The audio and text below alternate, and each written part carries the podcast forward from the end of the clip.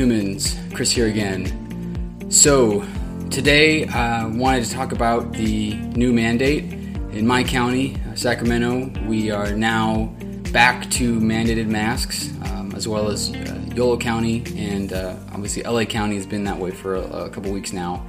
And uh, this is happening across the country in various places. I just kind of wanted to share my thoughts on it. Um, obviously, there's there's some frustration if you've been kind of following me this last uh, few few months here with uh, everything going on with the vaccines. I I kind of predicted this would happen. Um, I, I, when when the CDC first um, issued their recommendation uh, lifting the um, the masks for people that are fully vaccinated, I I didn't like it. Uh, I thought that uh, it was a mistake. I thought that you know, for one, people are going to just lie, and um, you know, we don't we don't have herd immunity. You know, we don't have enough people who are vaccinated to, to, to hit that threshold just yet. And so, of course, this is this is what's happening. And, and now we've got this Delta variant, which is highly contagious. It's showing itself to be more deadly than um, than the original novel coronavirus, and it seems to be impacting children a little bit more than um, than previous uh, strains. So thinking about all this, you know, I, I've kind of gone through my own personal uh, feelings on this matter. Now, on a very personal level, it's very frustrating.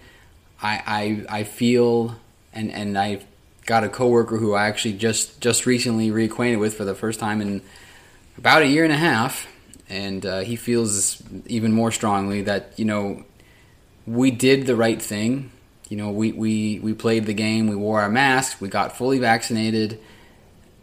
Why should we have to pay for other people's stupidity? Because now we're, we're, we're, ta- we're protecting them um, more so than ourselves. And I, and I get it, you know, I get that line of thinking. Um, I definitely, like on a personal level, I, I, I feel like I paid my dues.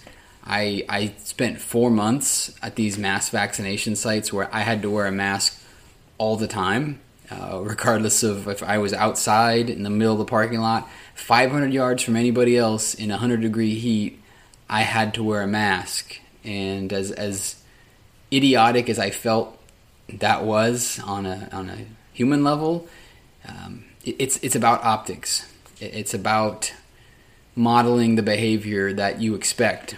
And so once we got off that. Uh, that mask mandate where not everybody's wearing one anymore, people are less incentivized to keep wearing them. And, uh, you know, for somebody like myself who did the right thing, it, it's pretty frustrating that, that because of other people, uh, their stubbornness and their refusal to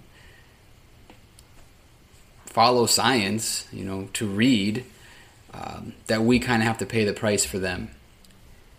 But I had another take on it as well, aside from the, the personal frustration. I have kids, and I have young kids, and uh, obviously people under 12 can't get the vaccine yet. This new Delta strain has shown itself to be affecting kids a little bit more. So that's one incentive that you have to mask up. If you don't have kids yourself, you probably know somebody who has kids, um, or at least have kids involved in your life or your extended family's life. So it's always good to think about them, obviously. But there's another part of it too. Um, it's not purely black or white. You know, when we talk about people that are vaccinated and aren't vaccinated, generally speaking, it, it seems to be a matter of educated versus uneducated. Uh, however, I, I, will say that some people have genuine uh, fears of getting the vaccine, and I can speak on a personal level here. Um, I, I, didn't. I, I, I don't want to share too much, just out of respect for, for people's privacy. But I I do have a, a friend that recently passed away, and he passed away two days after getting his second shot. He got the Pfizer, and uh, when he got the first dose of the Pfizer, he had a very severe reaction, And I'm not a doctor. I don't know the details of what happened um, in, in, terms of uh, on an autopsy level. I'm not making a judgment on exactly what the, the cause was. Um, he had a stroke.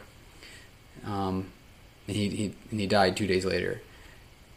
One of his best friends, who's a mutual friend of ours, but he, but is closer to him than I was, she's not getting the vaccine. She she hadn't gotten it, and she's not trusting of it.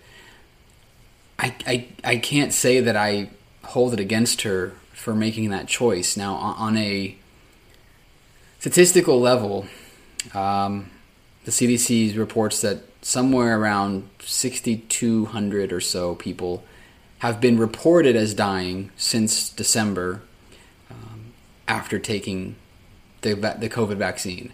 Now, according to their standards, they have to report anytime somebody dies after taking the vaccine, they have to be reported as such. You know, they took the vaccine and then they died.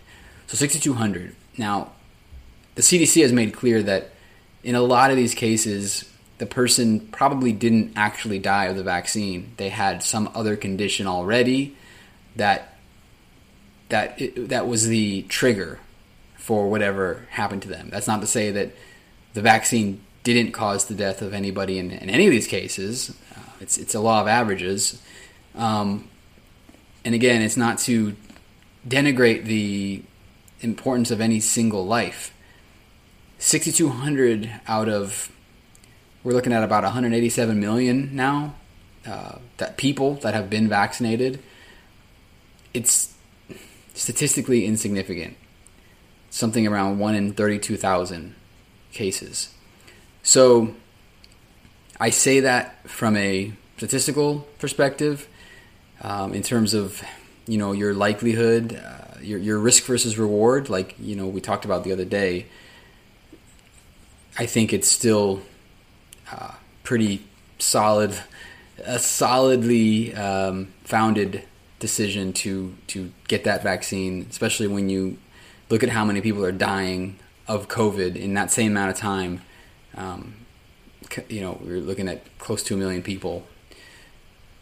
On a personal level, though, I get when you have somebody that you care about so much to go through something like that. I understand. I, I can have empathy and compassion for what that person is going through. I talked to this person about it, and she told me that she wasn't getting the vaccine. I told her, you know, I, I totally understand it. I, I get it. I get why you would, you have a reason to be personally averse to it. Um, and, and, you know, the point is you can have logic and you can look at numbers and you can, you know, try to be that bigger person to look at the society, but at the same time, we're also human. And you know, one of your best friends dies, um, and and she had other people that she knew that had had some sort of severe reaction to the shot.